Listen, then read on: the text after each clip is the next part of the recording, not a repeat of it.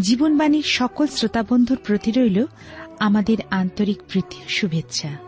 আশা রাখি অনুষ্ঠানের মধ্যে দিয়ে ঈশ্বরের আশীর্বাদ লাভ করছেন।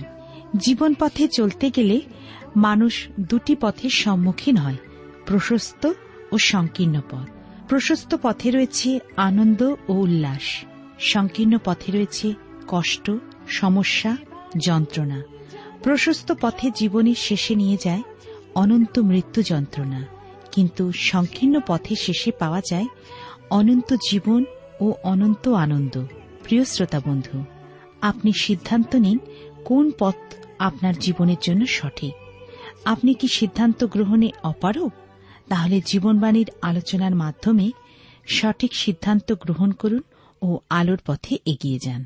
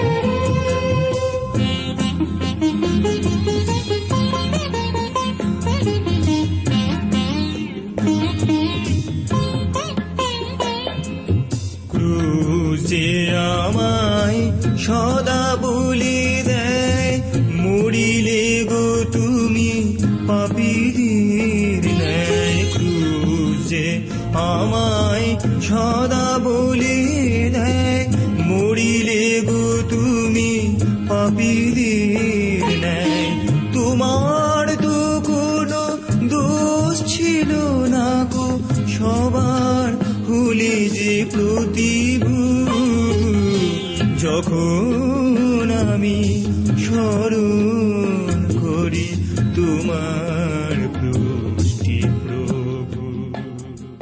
প্রিয় শ্রোতা বন্ধু, প্রভু খ্রিস্টের মধুর নামে আপনাকে জানাই আমার আন্তরিক প্রীতি, শুভেচ্ছা ও ভালোবাসা। জীবনবাণীর আজকের এই অনুষ্ঠানে আমি আপনাদের কাছে বাইবেলের নতুন নিয়মে প্রথম করিন্থীয় তার সাতের অধ্যায় বারো পদ থেকে আলোচনা শুরু করব। আপনারা নিশ্চয়ই জানেন যে এই ধারাবাহিক আলোচনায় আমি আপনাদের কাছে সাধু পৌলের লেখা করিন্থীয়দের প্রতি প্রথম পত্রে সাতের অধ্যায় বিবাহ বিষয়ক কথা নিয়ে আলোচনা করছি। এই অনুষ্ঠান শুনতে শুনতে আপনার মনে যদি কোনো প্রশ্ন আসে অথবা প্রভু যীশুখ্রিস্ট সম্পর্কে আপনি আরও জানতে চান, তবে নির্দ্বিধায় আমাদেরকে লিখে জানাবেন। আমাদের ঠিকানা আপনি অনুষ্ঠান শেষেই জানতে পারবেন। আজকের আমরা বিশেষ করে বারো পদ থেকে পাঠ করি লেখা আছে, কিন্তু আর সকলে, আমি বলি প্রভু নয়, যদি কোনো ভ্রাতার অবিশ্বাসিনী স্ত্রী থাকে, আর সেই নারী তাহার সহিত বাস করিতে সম্মত হয়, তবে সে তাহাকে পরিত্যাগ না করুক। ঈশ্বর তার আপন পঠিত বাক্যের দ্বারা আমাদেরকে আশীর্বাদ করুন।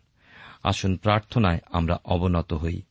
প্রেমা পিতা ঈশ্বর, তোমার পবিত্র নামের ধন্যবাদ করি, তোমার দয়া অনুগ্রহের জন্য কৃতজ্ঞ হই। আজকের এই সুন্দর সময় তুমি আমাদেরকে তোমার চরণতলে এনেছ যেন তোমার বাক্যের মধ্যে দিয়ে আমরা তোমার নিগুড় বিষয় সকল জানতে পারি। তুমি আমাদের অযোগ্যতা অপরাধ ক্ষমা করো, তোমার পবিত্র আত্মার চালনায় আমাদেরকে রাখো, তোমার আবেশে থাকতে সাহায্য করো, তোমার শান্তি আনন্দ দ্বারা আমাদেরকে ঘিরে রাখো, অযোগ্যতা সকল ক্ষমা করো। ধন্যবাদ, গৌরব, মহিমা শুধুমাত্র তোমাকে দান করে প্রার্থনা যিশুর নামে চাই। আমেন।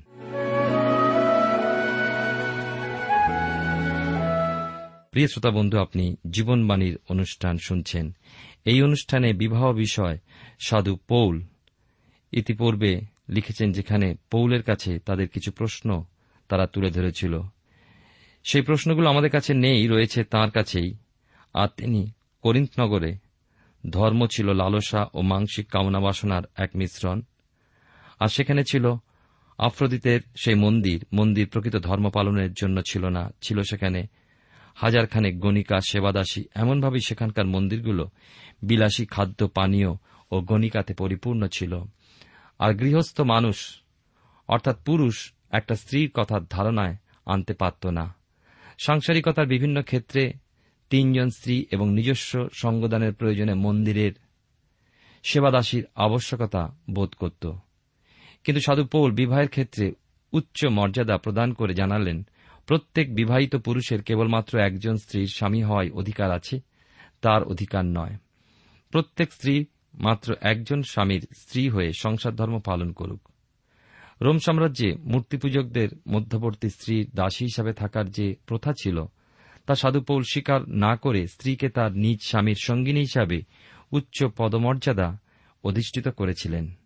বাইবেলের নতুন নিয়মে ইফিসীয়দের প্রতি পত্রে পাঁচের অধ্যায় পঁচিশ পদে তাই তিনি লিখেছেন, স্বামীরা তোমরা আপন আপন স্ত্রীকে সেইরূপ প্রেম করো যেমন খ্রিস্ট মণ্ডলীকে প্রেম করিলেন আর তাহার নিমিত্ত আপনাকে প্রদান করিলেন। শুধু স্বামীদেরই নয়, পৌল স্ত্রীদেরকেও বলেছেন পাঁচের অধ্যায় বাইশ পদে নারীগণ, তোমরা যেমন প্রভুর, তেমনি নিজ নিজ স্বামীর বশীভূত হও। কেননা স্বামী স্ত্রীর মস্তক, বশীভূতা এই কথার অর্থ সমর্পিত থাকা। স্বামীর প্রয়োজনে উত্তর প্রদান তার সঙ্গে মিলে থাকা। স্বামী প্রদান করবে স্ত্রী গ্রহিতা। না, এ শুধু দৈহিক কামনা বাসনায় সীমিত থাকবে না, শারীরিক যেমন তেমনই থাকবে মানসিক ও আত্মিক দিকেও। ঈশ্বর তো এইভাবেই স্বামীর সহায়িকা হিসাবে স্ত্রীকে দিয়েছিলেন। পুরুষের অপর এক অংশ স্ত্রী। সাধুপৌল দাসীর পর্যায় হতে স্ত্রীকে স্বামীর সঙ্গিনী পদে উন্নীত করলেন। প্রত্যেক স্বামীর নিজের একজন স্ত্রী এবং প্রত্যেক স্ত্রীরও নিজের একজন স্বামী থাকা উচিত। কোন পুরুষ বা কোন নারী যেন লম্পটাচরণে দুষ্ট না হয়। স্ত্রীর কাছে তার স্বামীর প্রাপ্য স্ত্রী যেমন যথাযথ প্রদান করে, আবার স্বামীর কাছে স্ত্রীর প্রাপ্য যেন স্বামী যথাযথ প্রদান করে। আবার স্বামীর কাছে স্ত্রীর প্রাপ্য যেন স্বামীও যথাযথ প্রদান করে। স্বামীকে যেন আফ্রোদিতের মন্দিরে যেতে না হয় বা যে কোনো পরিবারেই স্বামী স্ত্রীর কাউকেই যেন আপন আপন প্রাপ্য হতে বঞ্চিত থেকে অন্যত্র যেতে না হয়। তারা পরস্পর, পরস্পরকে সুখী ও আনন্দিত রাখুক। বিবাহের উদ্দেশ্যে প্রেম, যৌনতা বা কামনা চরিতার্থ নয়। বাইবেল শাস্ত্রে কি আমরা দেখি না যে পুরাতন নিয়মে প্রথম বই আদিপুস্তকে আদম হবা জাকব, রাহেল এবং আরও দেখি অন্যান্য বইগুলিতে বোয়াস ও রুতকে। এবং দেখুন, রাজা দাউদ ও অবিগলের দিকে। অবিগল যিনি দাউদকে বলেছিলেন, আপনার ঈশ্বর সদাপ্রভুর কাছে আমার প্রভুর প্রাণ জীবন বোচকাতে বদ্ধ থাকিবে। যেহেতু স্বামী স্ত্রী একাঙ্গ সেই হেতু স্বামীর দেহে স্ত্রীর এবং স্ত্রীর দেহে স্বামীর অধিকার অবশ্যই রয়েছে। এই জন্য কেউ যেন অপরকে বঞ্চিত না করে। শুধু তাই নয়, শয়তান যেন স্বামী স্ত্রী কারও মধ্যে ধূর্ততায় প্রবেশ করতে না পারে, প্রলোভনে ফেলতে না পারে, সেই জন্য পৌল এক নির্দেশ দিয়েছেন, যাকে ঠিক আদেশ বলা যায় না, এ হল কিছু পথ নির্দেশ সাধু পৌল স্ত্রী সঙ্গ বর্জিত একজন পুরুষ। ঈশ্বরের পরিচর্যায় পূর্ণ উৎসর্গীকৃত। তার দেওয়া নির্দেশ পবিত্র আত্মা পরিচালিত। ঈশ্বরের উদ্দেশ্যে প্রার্থনা নিমিত্তে স্বামী স্ত্রী পৃথকীকৃত থাকলেও পরক্ষণে তারা এক হবে। যেন এই পৃথকীকৃত থাকার দরুন শয়তান তাদের কাউকেই না ভ্রান্ত করে। আর এই সমস্ত কোনো কিছুরই প্রয়োজন হয় না যদি পৌলের ন্যায় অবিবাহিত জীবনযাপন করা যায়। কিন্তু তবু সাধু পৌল বলছেন, কামানলে দগ্ধ হওয়া অপেক্ষা এবং তার জন্য পাপাচরণে লিপ্ত হওয়া অপেক্ষা বরং বিবাহিত হয়ে শান্ত, সংযত, সৎ, চরিত্রবান হয়ে জীবনযাপন করাই মঙ্গল। সাধুপোলের এই সুসংযত নিষ্কাম জীবন দ্বারা ঈশ্বরের সেবাকার্য এক আদর্শ রক্ষা করে। মতিলিখিত সুসমাচারের উনিশের অধ্যায় বাইশ পদ পড়ে এই জীবন অনুসরণ করা যায়। আর তিনি বলছেন, আর এমন নপুংসক আছে যাহারা স্বর্গরাজ্যের নিমিত্তে আপনাদিওকে নপুংসক করিয়াছে। যে গ্রহণ করিতে পারে, সে গ্রহণ করুক। কিন্তু এ তো বাধ্যবাধকতার বিষয় নয়। কারণ সাধু পৌল বলছেন যে, প্রত্যেকজন ঈশ্বর হতে এক এক প্রকার অনুগ্রহ দান পেয়েছে, অতএব যে যার প্রাপ্ত অনুগ্রহগুলোর সদ্ব্যবহার করুক। বিবাহিতদের বিষয় যেমন নির্দেশ দিয়েছেন, তেমনি তিনি অবিবাহিত ও বিধবাদের বিষয়ও প্রকাশ করেছেন। সাধু পৌল দৃঢ়ভাবে বলেছেন, এ তার নির্দেশ নয়, কিন্তু প্রভুর আদেশ। স্বামী স্ত্রী কেউ যেন কাউকে পরিত্যাগ না করে। পরিত্যাগ করলেও যেন পুনর্বিবাহ না করে, বরং ফিরে যায়। কিন্তু একমাত্র অবিবাহিতগণ এবং বিধবা বা বিপত্নিকগণ ইন্দ্রিয় দমনে অপারগ হলে বিবাহ করতে পারে, নচেত। সাধু পৌলের ন্যায় নিষ্কাম জীবনযাপনে ব্রতী হোক। আবার আমরা দেখতে পাই করিন্তে এমন পরিস্থিতিরও সৃষ্টি হয়েছিল, স্বামী খ্রিস্টকে স্বীকারকারী কিন্তু স্ত্রী নয়। অথবা স্ত্রী খ্রিস্টের স্বীকারকারী স্বামী নয়। এ অবস্থায় কি করণীয়? সাধুপোল বলছেন যে, কোন কোন ক্ষেত্রে স্বামী বিশ্বাসী কিন্তু স্ত্রী অপরিত্রাণ প্রাপ্ত। বাইবেল বলে যে অসম জোয়ালিতে আবদ্ধ হয়েও না। এই যে কথা, এটি বিবাহের পূর্বে সিদ্ধান্ত নেওয়া প্রয়োজন। যেমন অসম জোয়ালি দিয়ে জমিতে চাষ করা যায় না, তেমনি খ্রিস্টীয় জীবনে একজন বিশ্বাসী এবং আর একজন অবিশ্বাসী মিলনে সংসার জীবন চলতে পারে না। তাই প্রত্যেক বিশ্বাসীকে দেখতে হবে বিবাহের পূর্বে তিনি যাকে বিবাহ করবেন, তিনি সেই একই বিশ্বাসে চলছেন কিনা। আমাদের সময় আমরা বিবাহ সম্পর্কে যখন সিদ্ধান্ত নিই, তখন সৌন্দর্য চাকরি বাকরি বা পারিবারিক বিষয়গুলিকে আমরা বেশি গুরুত্ব দিই। কিন্তু এইগুলো আমাদের খ্রিস্টীয় জীবন বা পরিবারকে ধরে রাখতে পারে না। কিন্তু বিশ্বাসী হওয়া বিশেষ গুরুত্বপূর্ণ। যদি পুরুষ বিশ্বাসী হয়, তাহলে স্ত্রীরও বিশ্বাসী হওয়া প্রয়োজন। একইভাবে স্ত্রী যদি বিশ্বাসী হন, সেই স্বামী বা পুরুষ বিশ্বাসী হওয়া একান্ত প্রয়োজন। তাই বিশ্বাসী বলতে আমি এই কথাই বলতে চাইছি যে কিনা যীশুখ্রিস্টকে তার পরিত্রাতা ও প্রভু বলে স্বীকার ও গ্রহণ করেছে এবং প্রভু যীশুর রক্ত দ্বারা তাঁর সমস্ত পাপ ক্ষমা হয়েছে এবং সে নতুন জীবনে চলে এবং খ্রিস্টের আজ্ঞা অনুযায়ী জীবন যাপন করে। আর অবিশ্বাসী বা অপরিত্রাণপ্রাপ্ত তিনি, যিনি হচ্ছেন খ্রিস্ট পরিবারের থেকেও এমনও হতে পারে খ্রিস্টকে বিশ্বাস করেন না।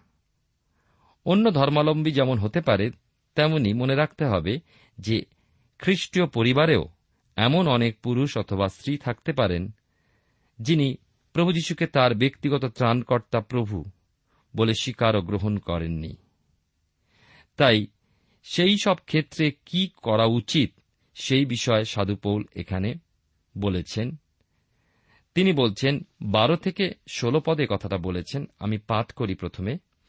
একটু আগে আমি বারো পদ পড়েছি, কিন্তু আর সকলকে আমি বলি, প্রভু নয়, যদি কোনো ভ্রাতার অবিশ্বাসিনী স্ত্রী থাকে, আর সেই নারী তাহার সহিত বাস করিতে সম্মতা হয়, তবে সে তাহাকে পরিত্যাগ না করুক।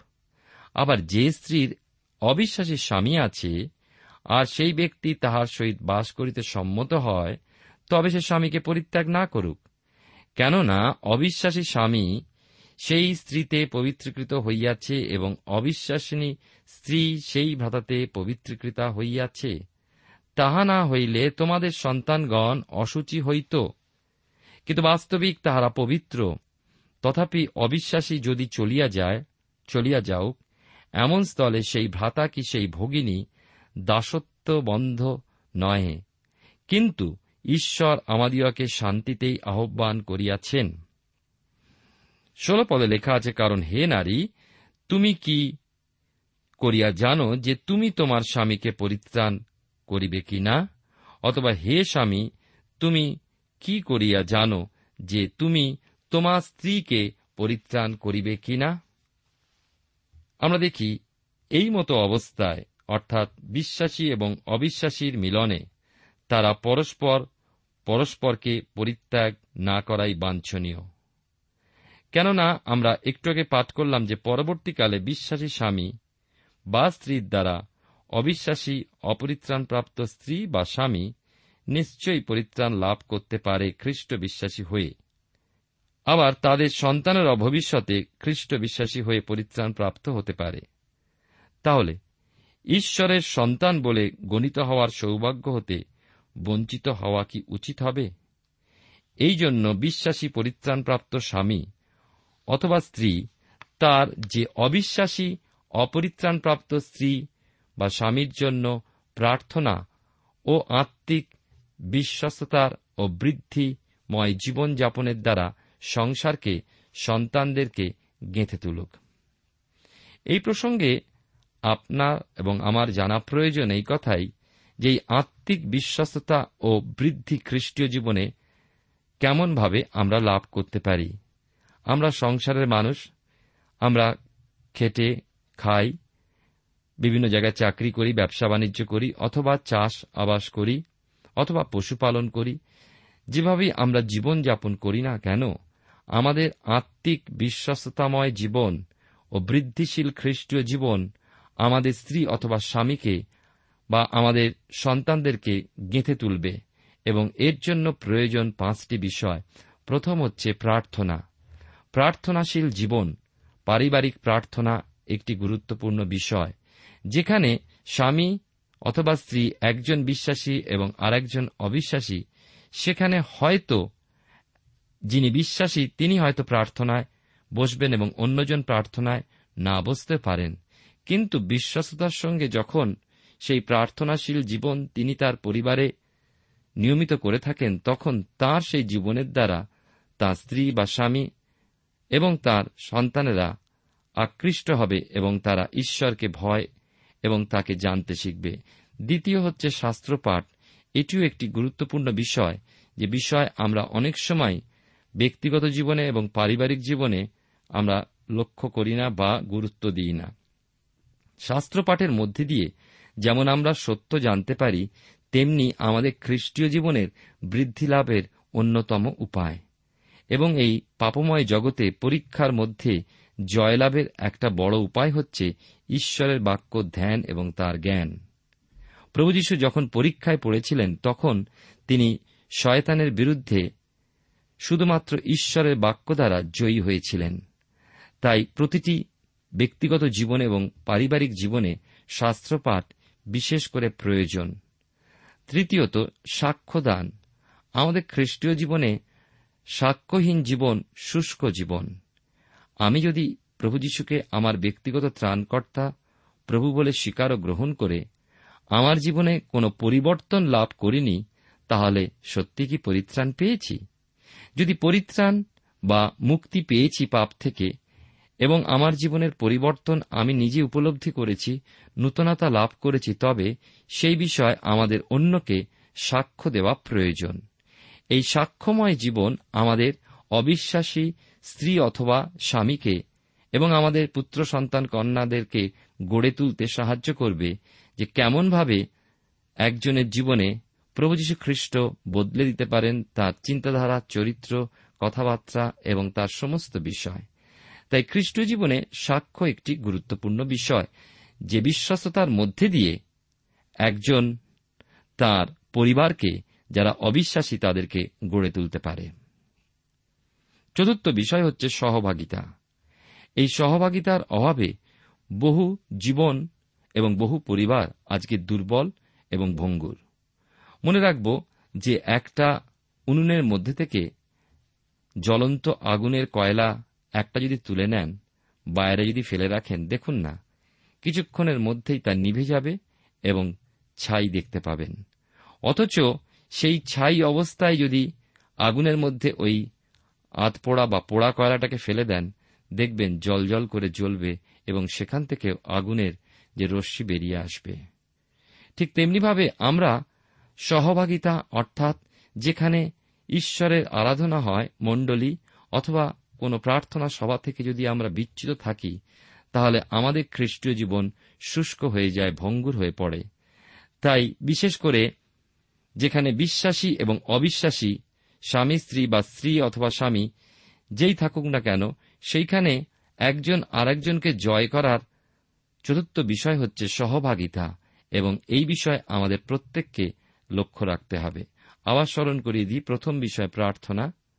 প্রার্থনার মধ্যে দিয়ে আমরা ঈশ্বরের সঙ্গে কথা বলি। শাস্ত্রপাঠ বা বাইবেল পাঠ ও ধ্যান, তার মধ্যে দিয়ে ঈশ্বর আমাদের সঙ্গে কথা বলেন। তৃতীয়, সাক্ষ্যদান যার মধ্যে দিয়ে আমরা অপরজনকে জানাই আমাদের জীবনে যে আশীর্বাদ লাভ করেছি। চতুর্থ হল সহভাগিতা, যে সহভাগিতার মধ্যে দিয়ে আমরা সকলে মিলে উজ্জীবিত হই এবং তাই নয়, আমাদের পরিবারকে উজ্জীবিত করে তুলি। পঞ্চম বিষয় হচ্ছে দান। এই বিষয়ে আমরা অনেকেই ভীষণ দুর্বল। ঈশ্বরের কার্যে এবং ঈশ্বরের মণ্ডলীতে দানের বিষয়ে আমরা অনেক পিছিয়ে আছি। আমরা যখন ঈশ্বরকে কোনো বিষয়ে দান করি, তিনি তা ব্যবহার করেন।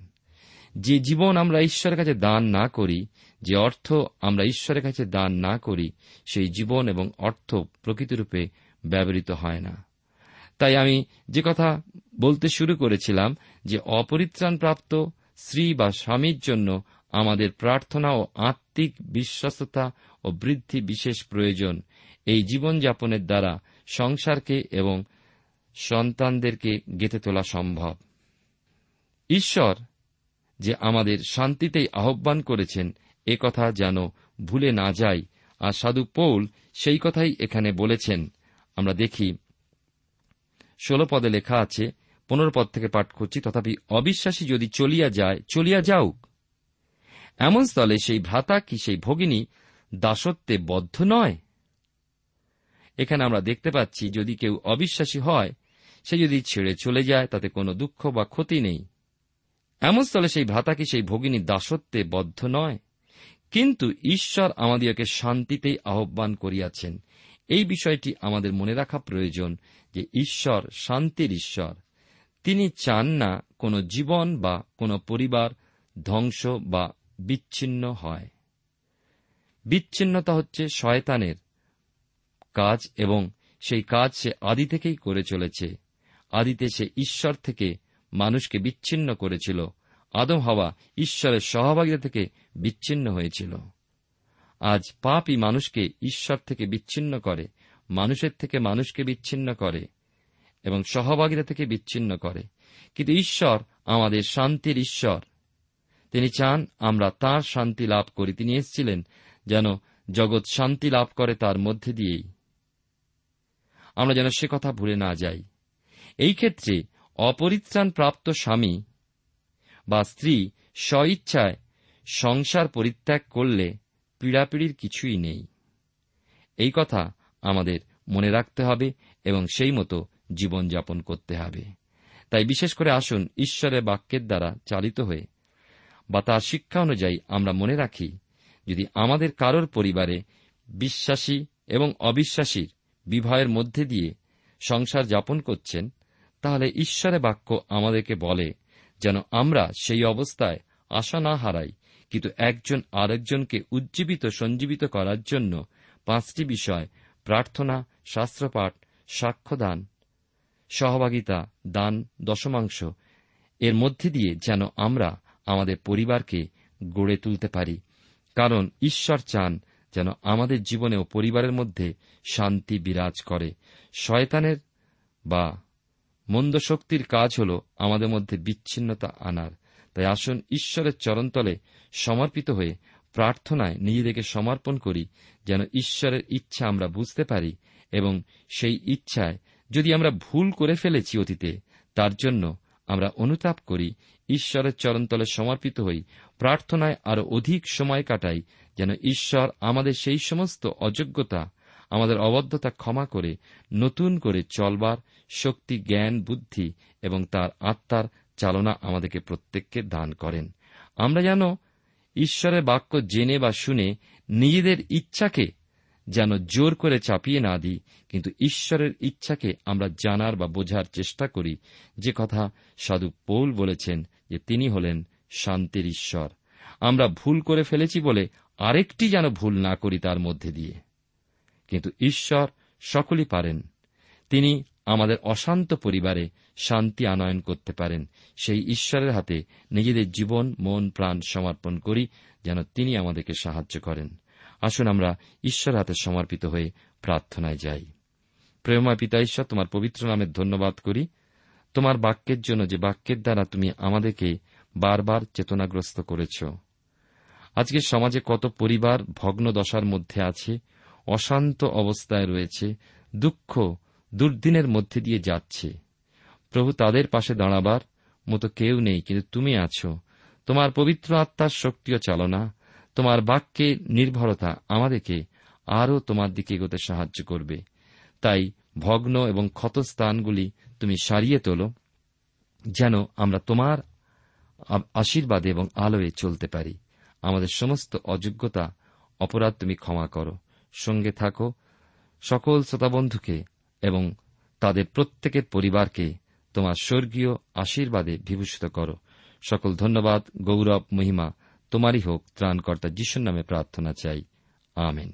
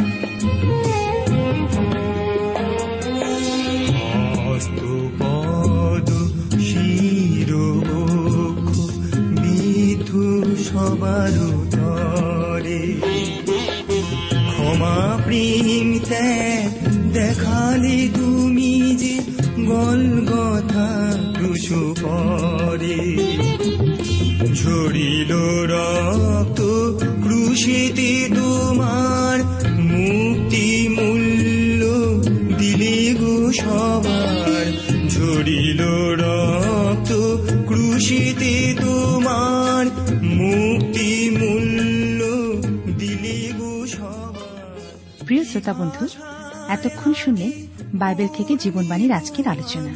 আমাদের অনুষ্ঠান কেমন লাগল? যদি এই বিষয়ে আপনি আরও কিছু জানতে চান এবং আপনার যদি বাইবেল না থাকে, তাহলে বাইবেল ছাড়া এই অনুষ্ঠান আপনি কেমনভাবে বুঝতে পারছেন? আমাদের ঠিকানায় শীঘ্রই লিখে জানান। আমরা খুব খুশি হব যদি আপনি চিঠির সাহায্যে বা ফোনে এস এম এস এ অথবা ইমেলের সাহায্যে আমাদের সাথে যোগাযোগ করেন। আমাদের ঠিকানা হল Jibonbani T W R India post box number এক ছয় নয় দুই পাঁচ, কলকাতা, সাত লক্ষ চৌত্রিশ। আবার বলছি, Jibonbani T W R India post box number এক ছয় নয় দুই পাঁচ, কলকাতা, সাত শূন্য শূন্য শূন্য তিন চার। আমাদের ইমেলের ঠিকানা হল Bengali TTV at radio eight eight two dot com আবার বলছি Bengali TTV at radio eight eight two dot com আমাদের phone number two four three eight double zero four five two four three eight double zero four five এবং আমাদের mobile নাম্বারটা লিখে নিন nine four double three four nine seven two three five আবার বলছি nine four double three four nine seven two three five আজকের সময় এখানেই শেষ। বিদায় নিচ্ছি। নমস্কার।